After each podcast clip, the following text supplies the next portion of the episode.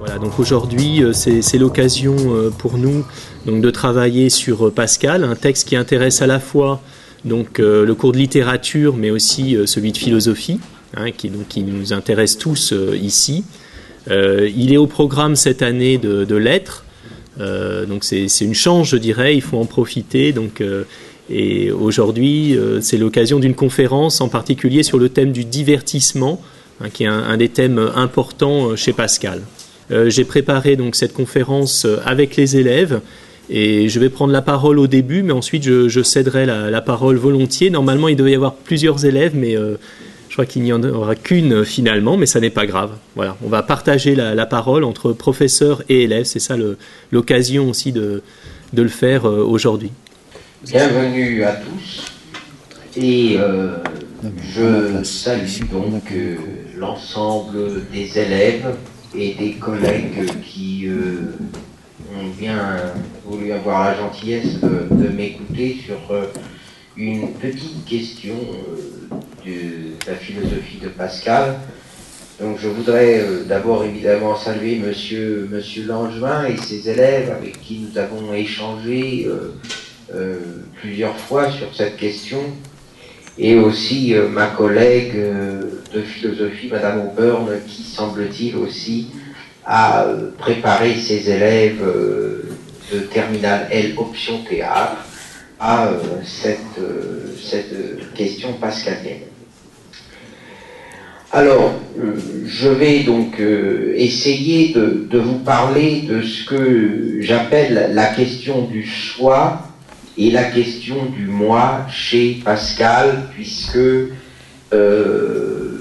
vous le savez sans doute, Pascal est exactement contemporain du grand philosophe Descartes et que euh, Descartes a introduit euh, non seulement dans la philosophie, mais bien au-delà, une toute nouvelle euh, dimension qui bien sûr avait déjà été pensée avant lui, mais, qui, mais à laquelle il a, donné une forme euh, vraiment euh, puissante, renaissante, c'est la question du moi, avec cette fameuse question du, du cogito, de l'ego cogito, puisque vous savez qu'une des questions que se pose Descartes, eh bien, c'est précisément de savoir dans quelle mesure le moi existe et est-ce qu'il est une chose On va, on y revenir.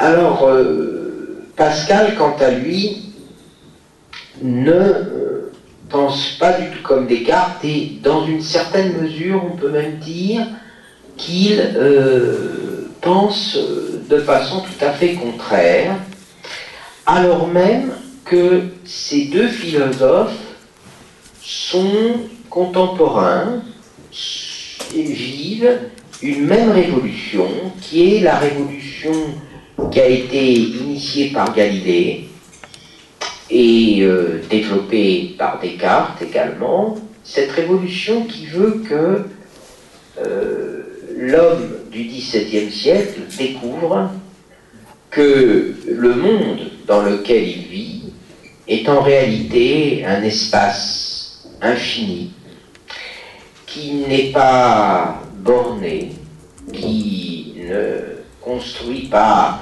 ses limites.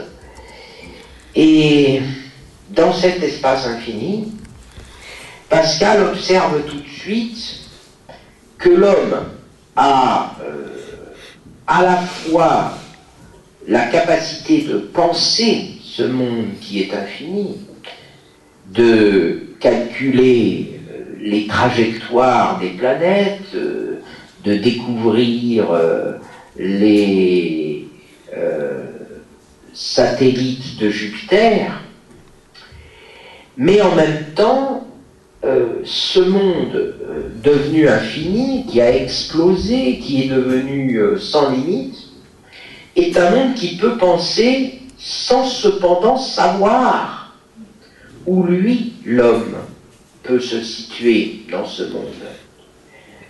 Car il n'est pas difficile de comprendre que si l'univers est infiniment grand et donc l'homme est perdu dans cette infinité, euh, il est aussi infiniment petit. Et par conséquent, l'infinité de l'univers, qui peut déjà être vertigineuse quand on regarde le ciel étoilé, euh, devient une infinité encore plus vertigineuse quand on pense que nous avons peut-être des galaxies de choses, des galaxies d'étoiles ou des galaxies de mondes en nous. Donc, la pensée de l'homme fait une épreuve extrêmement paradoxale parce qu'elle s'aperçoit que le monde est infini et donc que elle, la pensée, est en disproportion avec euh, cet euh, univers, et en même temps, elle est capable de penser cette disproportion. Hein. on pourrait dire en quelque sorte qu'elle a de la proportion avec la disproportion de l'univers.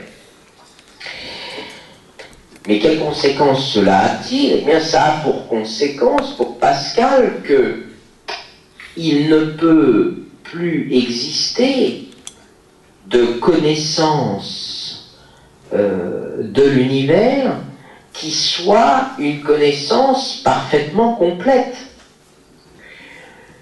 Euh, je ne peux pas savoir ce qu'est un univers infini parce que je ne suis qu'une partie pensante de cet univers, le fameux roseau pensant, et donc euh, je ne peux savoir aucune chose sinon que je ne peux pas tout savoir.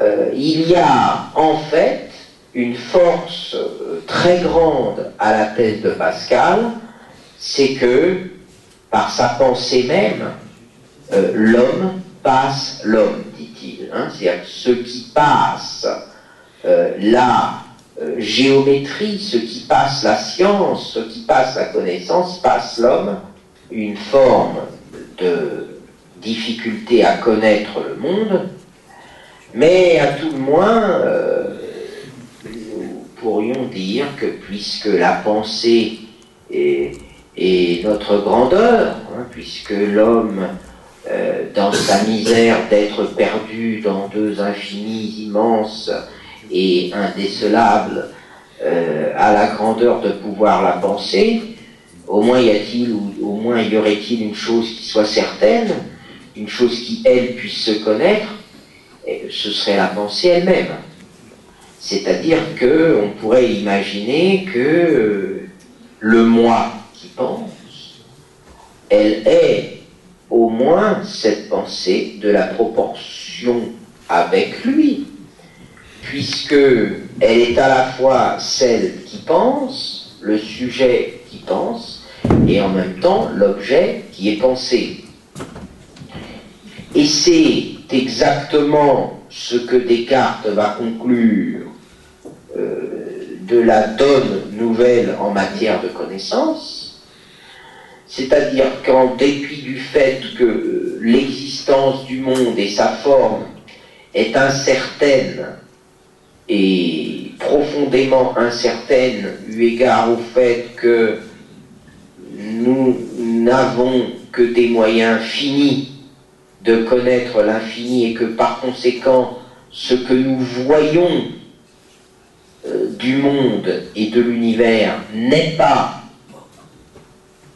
qu'est l'univers en réalité.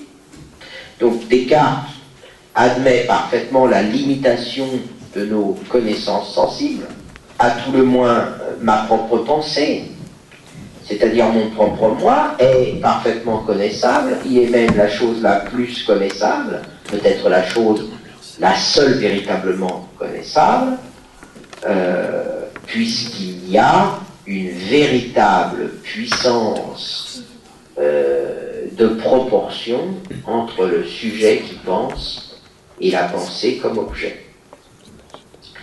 Et c'est là que Pascal va se distinguer profondément de Descartes. Et je pense que cette différence, elle révèle quelque chose de beaucoup plus profond, qui, tient à la question même de l'homme et, de sa connaissance. Et c'est donc là que euh, je me sers de ce texte assez étonnant qui est euh, dans le texte de la FUMA, euh, le paragraphe 688, et qui s'appelle tout simplement Qu'est-ce que le moi? Et ce texte va amener Pascal, c'est un fragment relativement court, mais tout à fait décisif, à euh, se demander tout simplement euh, si dans cet espace infini, euh, dont, comme il le dit par ailleurs, on peut imaginer qu'il est comme un cercle dont la circonférence est partout et le centre nulle part, est-ce qu'à tout le moins moi, moi qui pense cet univers, je suis ce centre? Est-ce que je suis au moins le centre de moi-même? Est-ce que je peux dire que je me connais moi comme le centre et en fait l'auteur, euh, le support, la substance de tout ce que je pense et donc peut-être de tout ce que je suis? Et c'est là que Pascal va dans ce paragraphe 88 faire une distinction très importante qui paraît toute petite parce qu'elle apparaît comme seulement grammaticale, mais qui en fait est euh, tout à fait déterminante. Il va faire une distinction entre le soi et le moi. Pascal ne nie pas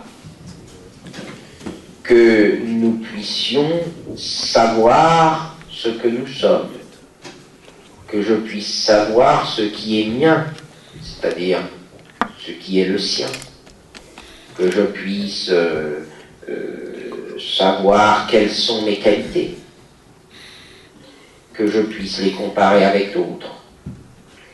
Mais la question qu'est-ce que le moi est une question différente. Car la question qu'est-ce que le moi, c'est est-ce que je suis une chose indépendante, une chose substantielle. Est-ce que je suis une réalité en tant que pensée et en tant que, et en tant que soi? Est-ce que je suis une chose qui pense, c'est-à-dire est-ce que je peux me connaître indépendamment de la relation avec ce que je ne suis pas? Donc il y a une question qui est de savoir est-ce que le soi existe, c'est-à-dire est-ce que je peux connaître ma différence avec les autres, et une autre qui est de savoir est-ce que je suis une chose indépendante des autres. Et c'est là que donc Pascal va prendre essentiellement, je vais vite pour aller au plus simple, deux euh, distinctions. Il va dire, voilà, un homme se met à la fenêtre pour voir les passants. Et il dit, si je passe par là, puis-je dire qu'il s'est mis pour me voir? Non, dit-il, car il ne pense pas à moi en particulier. Alors, euh, si j'explicite cette situation, euh, et si, comme les élèves de Montrouge, on imagine euh, Descartes qui regarde Pascal dans la rue en train de passer, qu'est-ce qu'elle veut dire? Eh bien, ça veut dire que euh, lorsque un homme regarde un autre homme, que voit-il? Il voit un corps. Est-ce que, en voyant ce corps, il voit réellement le moi tel qu'il peut être connu en soi. Est-ce que ce corps qu'il voit avec un manteau et des chapeaux et un chapeau est véritablement cela qui représente la connaissance du moi?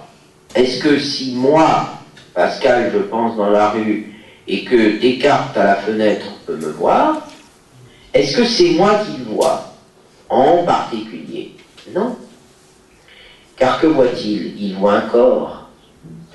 et il voit un corps qui est qualifié par un certain nombre de qualités sensibles, la grandeur, la vitesse, la rapidité, l'agilité, tout ce que l'on veut.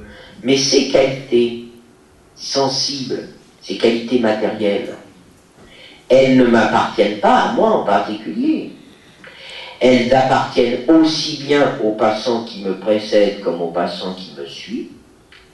Et elles appartiennent aussi bien, paradoxalement, à Descartes qui est à la fenêtre. Autrement dit, les qualités du moi, les qualités ici pour l'instant physiques du moi, ne sont pas le moi, mais seulement ses qualités. Et par définition, toutes les qualités, elles peuvent appartenir à n'importe quel autre. La qualification ou l'attribut n'est rapporté au sujet qu'est le moi que de manière extérieure, empruntée, dit-il. Prenons le deuxième exemple, le fameux exemple de l'amour. Euh, celui qui aime quelqu'un à cause de sa beauté. Prenons cet exemple extrêmement simple. Alors vous remarquerez que Pascal passe ici de la connaissance sensible à l'amour.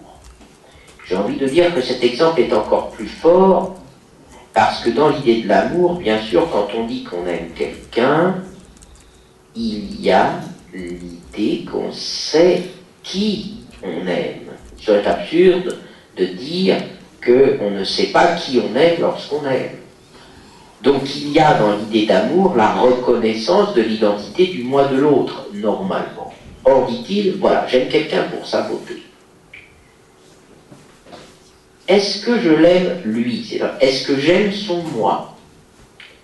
Non, dit Pascal, car sa beauté est une qualité qui peut disparaître, il peut vieillir, il peut avoir une maladie qui le défigure, il peut souffrir, il peut être en colère. Et quand il est en colère, quand il vieillit, quand il a une maladie qui le fait souffrir ou qui le défigure, comme la petite vérole, est-ce que je cesse pour autant de l'aimer lui?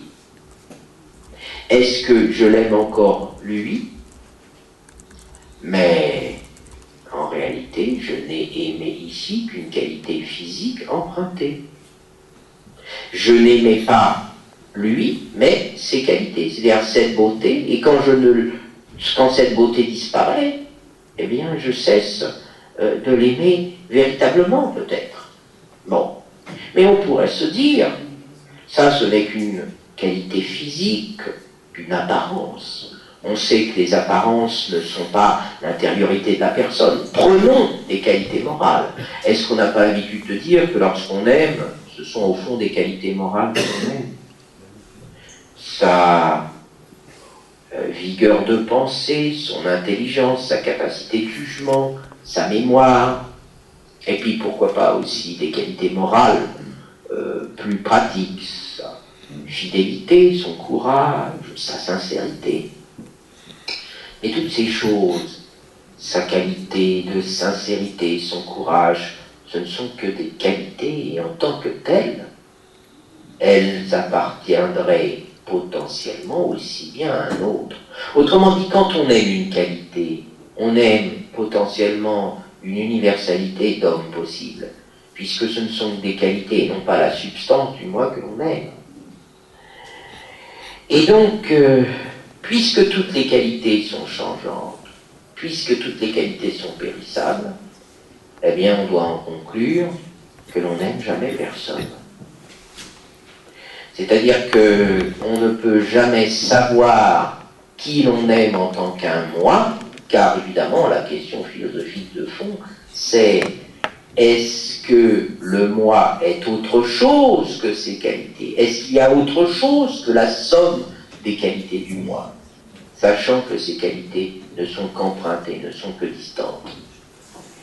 Et donc c'est ainsi que Pascal conclut en fait que l'on ne peut pas parler du moi comme d'un centre, comme d'une chose sûre d'elle-même, comme d'une chose pensante qui se saurait soi-même.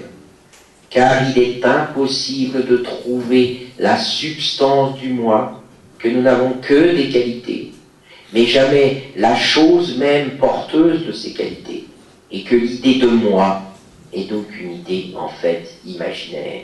Cette idée du moi, nous l'avons tous. D'où vient-elle? Pourquoi imaginons-nous, d'après Pascal, le moi, alors même que si nous cherchons bien, le moi n'est rien d'autre qu'une contexture de qualités toutes empruntées, des qualités qui appartiennent aux autres, et qu'il est impossible de savoir quel est le centre que je suis.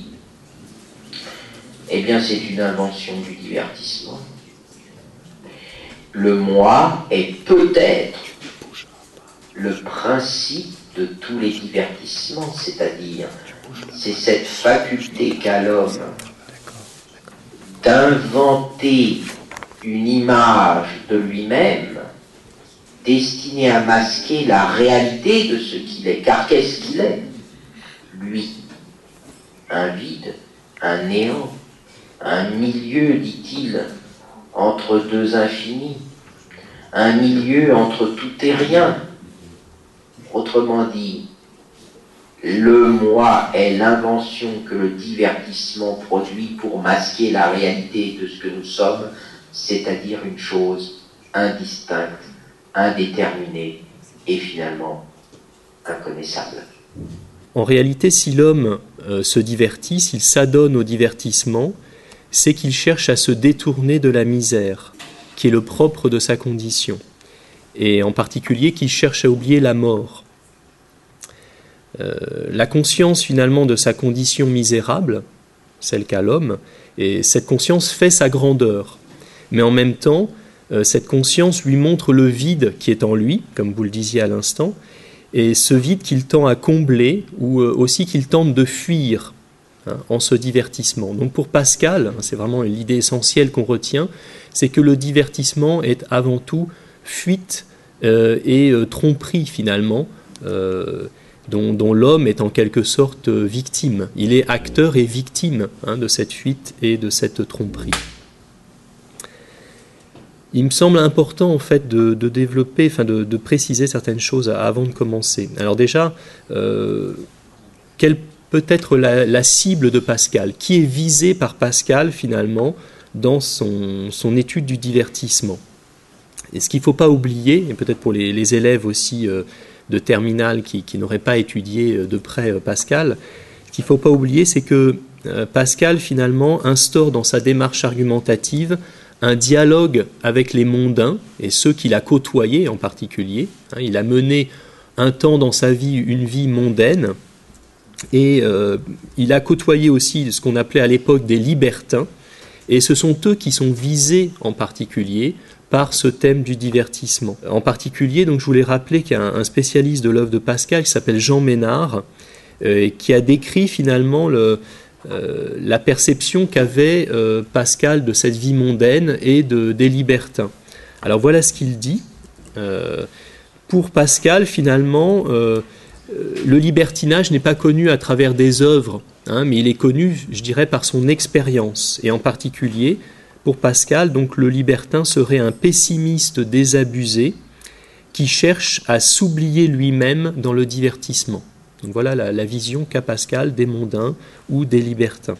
Donc voilà aussi quelle est euh, en un sens la cible, ce à qui il s'adresse peut-être en premier lieu hein, en, étudiant euh, le divertissement. Ce qui nous frappe, c'est que euh, ce divertissement, finalement, il nous concerne tous. Hein. Le champ d'action, je dirais, de la critique, finalement pascalienne est plus large. Ce ne sont pas seulement les mondains qui sont concernés, mais finalement toutes nos activités sont une forme de divertissement, si on réfléchit bien.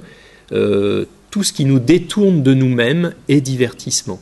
Voilà, donc ça c'était vraiment le, point qui me semblait essentiel de, préciser et sur lequel on a insisté euh, durant notre étude justement de, des pensées de Pascal.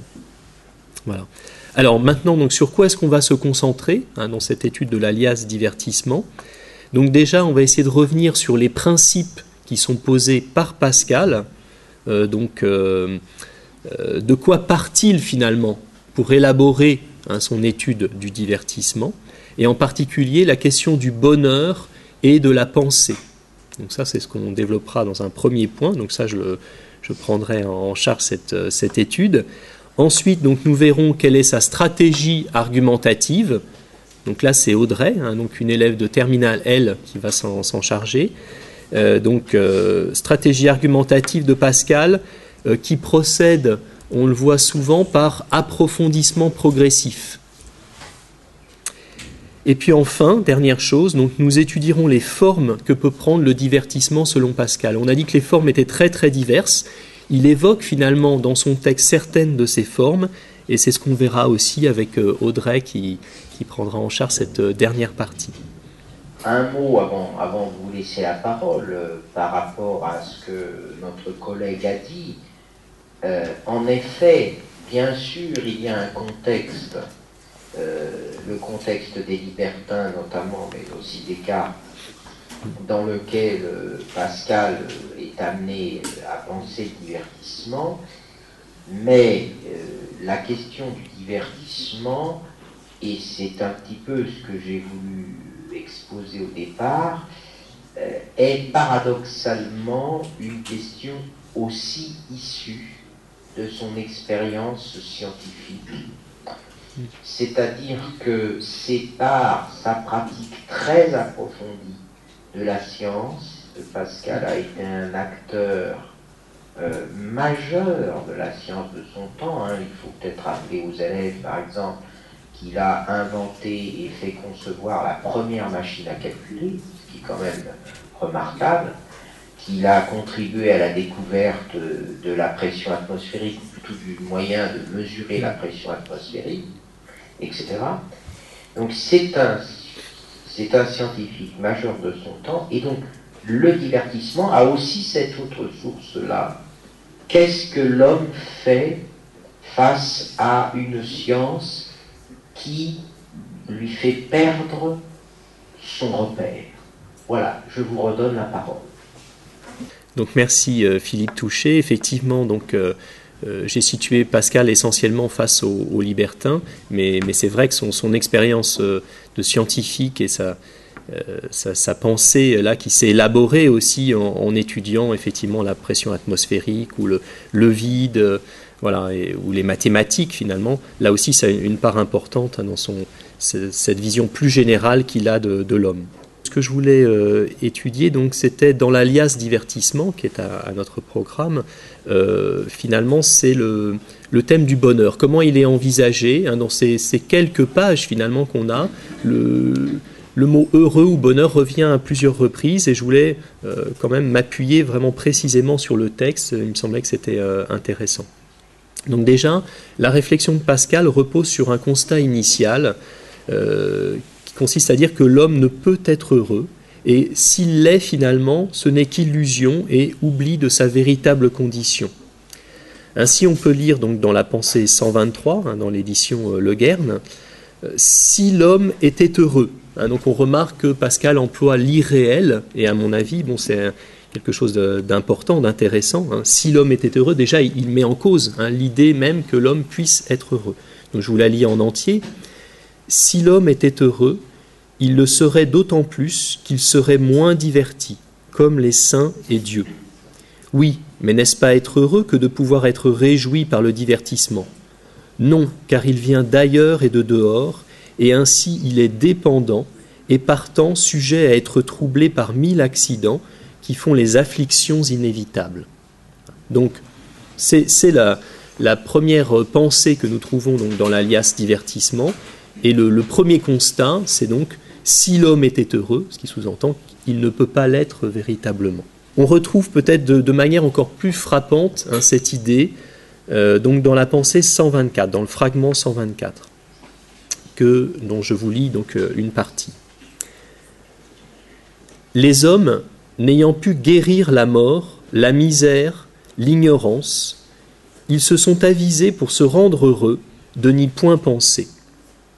Donc on remarque donc, pour Pascal, finalement, euh, si l'homme ouvre les yeux sur sa condition, ce qu'il voit, hein, essentiellement, c'est la mort, la misère et l'ignorance. Euh, et la volonté d'être heureux, finalement, face à ces trois constats, ne peut être qu'illusoire. elle est liée à une imagination trompeuse euh, que Pascal condense dans cette formule à la pensée 126. Voilà tout ce que les hommes ont pu inventer pour se rendre heureux. Voilà. Donc, euh, pour Pascal, l'imagination est une puissance trompeuse. Inventer, c'est aussi, en un sens, se tromper, et on le voit bien ici. Le, le bonheur, finalement, repose sur une part d'imagination, et euh, l'homme n'est pas véritablement heureux. Ce n'est pas le, ce qui est central dans sa condition. Ce sur quoi Pascal insiste énormément, finalement, dans cette, euh, dans cette partie euh, divertissement. Ce que je voulais signaler aussi, qui me semblait important finalement pour bien comprendre la, question telle qu'elle se pose pour Pascal, c'est l'insistance de l'auteur finalement sur l'absence de pensée ou la volonté de ne pas penser. Finalement, si l'homme se divertit, c'est essentiellement parce qu'il choisit, hein, ou qu'il est tenté en quelque sorte, de ne pas penser à ce qui fait véritablement sa condition. Alors on le retrouve à plusieurs reprises dans, le texte. Euh, donc je reprends la pensée 124. Euh, il s'est avisé de ni point penser, c'est-à-dire de ne pas penser justement à sa misère. Et la pensée 126, euh, où il est écrit donc pour ne leur laisser pas une heure en la journée où ils puissent penser à eux-mêmes. Ou bien, encore un peu plus loin, misérables et abandonnés parce que personne ne les empêche de songer à eux. Donc, ce qui serait essentiel pour Pascal, en un sens, c'est de, considérer que le divertissement, finalement, dérive, en un sens, d'une volonté de ne pas penser hein, sa condition qui est fondamentalement euh, misérable. Voilà. Donc, ce qui, me semble important, c'est que finalement on le voit soit par le choix des termes, du lexique, mais aussi la syntaxe, avec toutes ces tournures négatives finalement hein, qui entourent le verbe penser, eh bien on, voit hein, qu'il s'agit toujours de nier hein, la pensée dans un cadre bien précis, penser à soi, puisque penser à soi semble douloureux pour l'homme, puisque cette attitude réflexive finalement nous mène à reconsidérer notre misère et notre mort. Donc je suis en terminale L et je vais essayer d'étudier la, stratégie argumentative de Pascal à travers la, la, pensée 126. Donc je vais commencer par la lire, ensuite je vais essayer d'expliquer un petit peu. Quand je me suis mis quelquefois à considérer les diverses agitations des hommes et les périls et les peines où ils s'exposent dans la cour, dans la guerre, d'une instant de querelles, de passions, d'entreprises hardies et souvent mauvaises, j'ai dit souvent que tout le malheur des hommes vient d'une seule chose, qui est de ne pas savoir demeurer en repos dans une chambre. Mais quand j'ai pensé de plus près, et qu'après avoir trouvé la cause de tous nos malheurs, j'ai voulu en découvrir les raisons, j'ai trouvé qu'il y en a une bien effective, qui consiste dans le malheur naturel de notre condition faible et mortelle, et si misérable que rien ne peut nous consoler lorsque nous y pensons de près. Donc on voit à travers cette pensée qu'il y a un approfondissement progressif euh, du raisonnement pascalien et une logique de dévoilement, euh, le point de départ se fait euh, avec une expérience et une réflexion que Pascal a déjà faite précédemment dans, ses pensées. Et donc il pense avoir trouvé la cause du malheur des hommes, qui est donc de, de, ne pas savoir demeurer en repos. Et donc il essaye d'approfondir son raisonnement en trouvant la raison. Donc quelle est la raison du malheur des hommes Et donc il établit une distinction entre la cause et la raison qui est plus profonde et donc selon lui, la, raison du malheur des hommes euh, est, finalement que l'homme, face à lui-même, se retrouve face à sa misère. Donc euh, l'homme, on le voit, est malheureux par nature, il ne peut pas y échapper. Et euh, cette distinction que, Pascal établit entre cause et raison ne se retrouve plus dans le langage actuel. et par ailleurs, plus tard, dans pas mal de pensées d'ailleurs, Pascal établit un dialogue fictif avec son destinataire et euh, il se sert donc d'une stratégie de réfutation de la thèse adverse. Et enfin, euh, pour les formes du divertissement, il y en a euh, énormément qui sont toutes citées dans les pensées et qui peuvent prendre les, formes les plus diverses. Donc ce sont les activités des hommes, ces, divertissements, quelle que soit leur forme d'ailleurs. Donc il y a la, la, chasse, mais aussi le pouvoir politique qui est considéré comme un divertissement, ou même les passions des hommes, comme les femmes ou encore le jeu. Et euh, Pascal euh, utilise dans, la pensée 127 une, euh, un procédé d'accumulation puisqu'il énumère les, différentes formes de divertissement. Et cela traduit donc l'ouverture du, champ, enfin, du de la critique de Pascal, puisqu'il peut finalement critiquer tout le divertissement chez les hommes, qui est finalement l'ensemble de la vie de l'homme. Et finalement, Pascal semble dire qu'on n'a que l'embarras du choix au niveau des divertissements, puisque l'homme se retrouve face à, des, divertissements tellement, euh, tellement divers, justement, euh, qu'il ne peut que, que passer par un divertissement, il ne peut pas y échapper. Euh, donc plus loin, Pascal parle du, bruit et du remuement, ce qui est finalement une façon de souligner par les connotations négatives des mots bruit et remuement euh, l'idée d'agitation et de désordre qu'on retrouve chez l'homme et, qui se retrouve à travers toute la, description des, divertissements euh, des hommes, que ce soit même euh, celle de ceux du roi, qui est l'exemple même du divertissement incarné. Donc nous avons tenté finalement avec les élèves hein, cette année de, mettre en lumière quelques aspects hein, de, la pensée, de la, rhétorique pascalienne, parce que c'est aussi ce que nous étudions en, littérature, hein, les, procédés finalement qui sont euh, utilisés. Euh, pour, faire la synthèse finalement, ce qui, m'a frappé et ce qui frappe aussi beaucoup les élèves finalement, c'est euh, l'exigence, je dirais, morale du philosophe. Hein, cette exigence, cette façon de, de voir la vie hein, de façon peut-être assez négative en, un sens. Hein, et c'est ça peut-être qui, qui va faire que les, élèves sont parfois réticents finalement face à, ce texte, euh, qui leur propose un horizon malgré tout assez effrayant. A priori, quand on, lit les, parties du texte qui étaient à notre programme, euh, il est question essentiellement d'afflictions inévitables.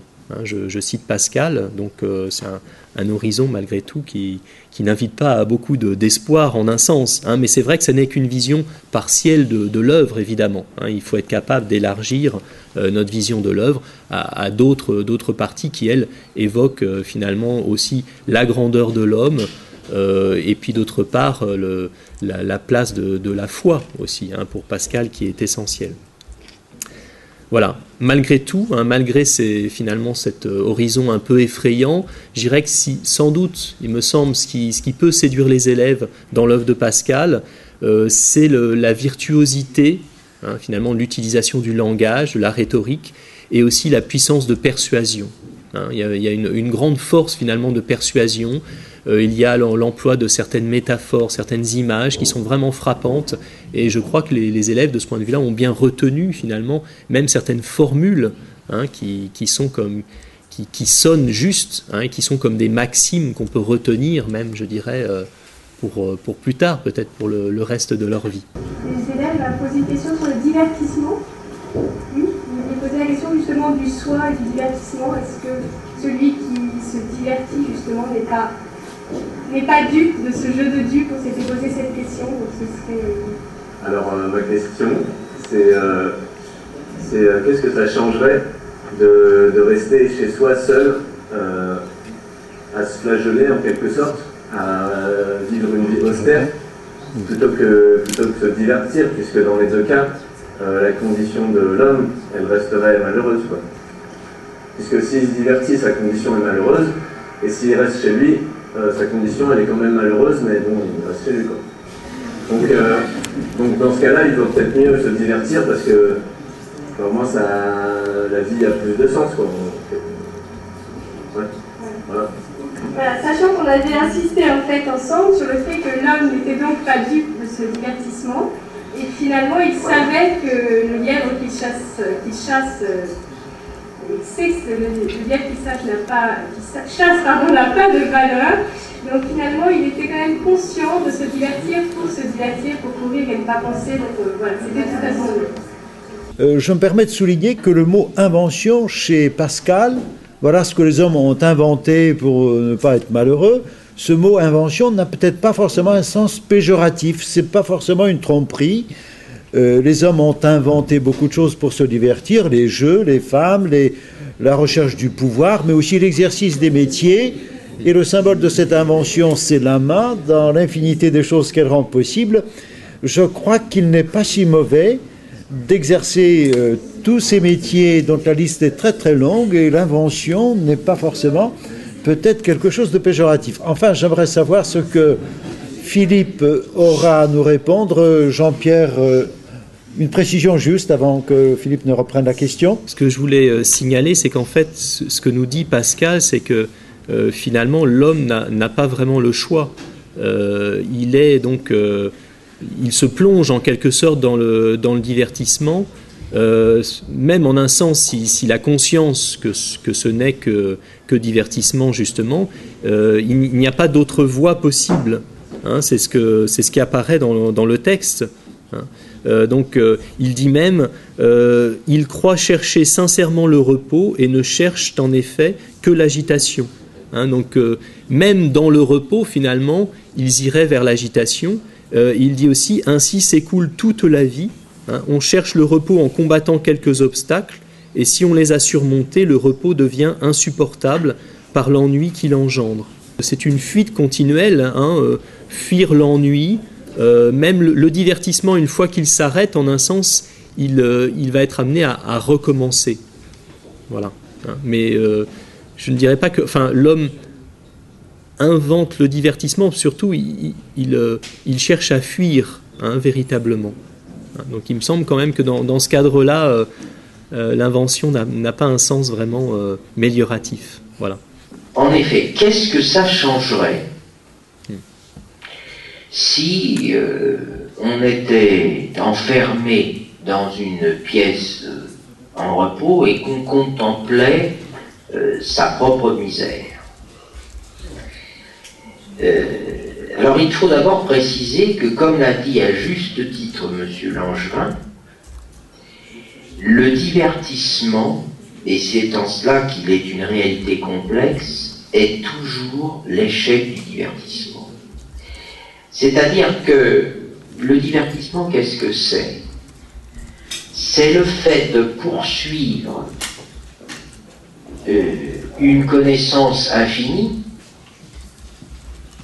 qui est impossible à l'homme, avec des moyens humains, c'est-à-dire, euh, au fond, avec des moyens finis. Je prends un exemple. Tout le monde a bien remarqué que Don Juan, lorsqu'il poursuit toutes ces femmes, ce ne sont pas les femmes particulières qu'il poursuit. Ce qu'il poursuit à travers les femmes, c'est la maîtrise infinie de l'autre. Et donc, Don Juan, à la fois, réussit à chaque fois, mais n'est fait qu'échouer à chaque fois. Et Don Juan, c'est la figure du désir. Le désir est la forme même que prend le divertissement. Je poursuis quelque chose d'infini avec des moyens finis. Donc, je ne peux qu'échouer. Donc, la première chose à dire, c'est que le divertissement est toujours l'échec de lui-même. La deuxième chose à dire, c'est que l'homme, en effet, n'est pas totalement dupe de divertissement parce que ce divertissement résulte non pas de sa volonté, non pas de sa passion, euh, non pas de son caprice, mais de sa condition. En ce sens, il faut bien comprendre que le divertissement ne caractérise pas seulement les libertins, mais tout homme et même le philosophe. La philosophie elle-même, par exemple celle de Descartes, peut très bien être un divertissement, parce qu'elle peut me faire croire que je connais l'univers, que le philosophe serait capable par la raison de maîtriser l'univers, alors que la raison est incapable par nature de maîtriser l'infini. Hein, il y a quelque part euh, dans les pensées ce, passage très clair où il dit faire de la philosophie, c'est se moquer de la philosophie. Le philosophe est le seul à pouvoir se moquer de la philosophie. Il est seul à savoir quelle est la limite de la philosophie. Troisième point, je réponds à l'élève. Qu'est-ce que ça changerait si on arrivait à se tenir en repos? Ça changerait ceci que je connaîtrai que seul Dieu est le véritable sauveur. C'est-à-dire qu'on ne peut pas comprendre toute cette pensée de Pascal. On ne peut pas adhérer à sa vision effrayante de la condition humaine. On ne peut pas saisir cette espèce de pessimisme apparent, qui d'ailleurs est tout à fait discutable. Je répète, Pascal, c'est aussi un scientifique qui a inventé des choses formidables, en effet. Mais on ne pourrait pas comprendre ce que signifie véritablement cette conception euh, négativement morale de la vie si on ne comprenait pas qu'au fond il y a chez Pascal cette idée de la misère de l'homme sans Dieu. Ce que Pascal cherche, ce n'est pas à rendre l'homme misérable, c'est à le rendre incompréhensible. C'est-à-dire à dire, voilà, toi, homme, tu crois que tu peux te connaître toi-même, que tu peux te saisir toi-même, que tu peux être ton propre moi, ton propre roi. Moi, je te dis qu'en vertu de Dieu, en tant qu'il est caché dans un univers infini, tu ne peux pas te connaître toi-même, que tu peux seulement connaître que tu ne te connais pas, et que donc tu es, je reprends la formule de Pascal, un monstre incompréhensible. Donc Pascal ne cherche pas à fustiger ou à affliger les hommes de leurs défauts, sauf un, la vanité. Les hommes sont vains s'ils croient pouvoir être leur propre fondement, s'ils croient pouvoir être l'origine du savoir, s'ils croient pouvoir être l'origine de l'amour qu'on a pour eux, c'est la vanité qui définit l'homme dans son erreur. Et ce n'est pas le divertissement. Le divertissement est inévitable, et même chez le philosophe.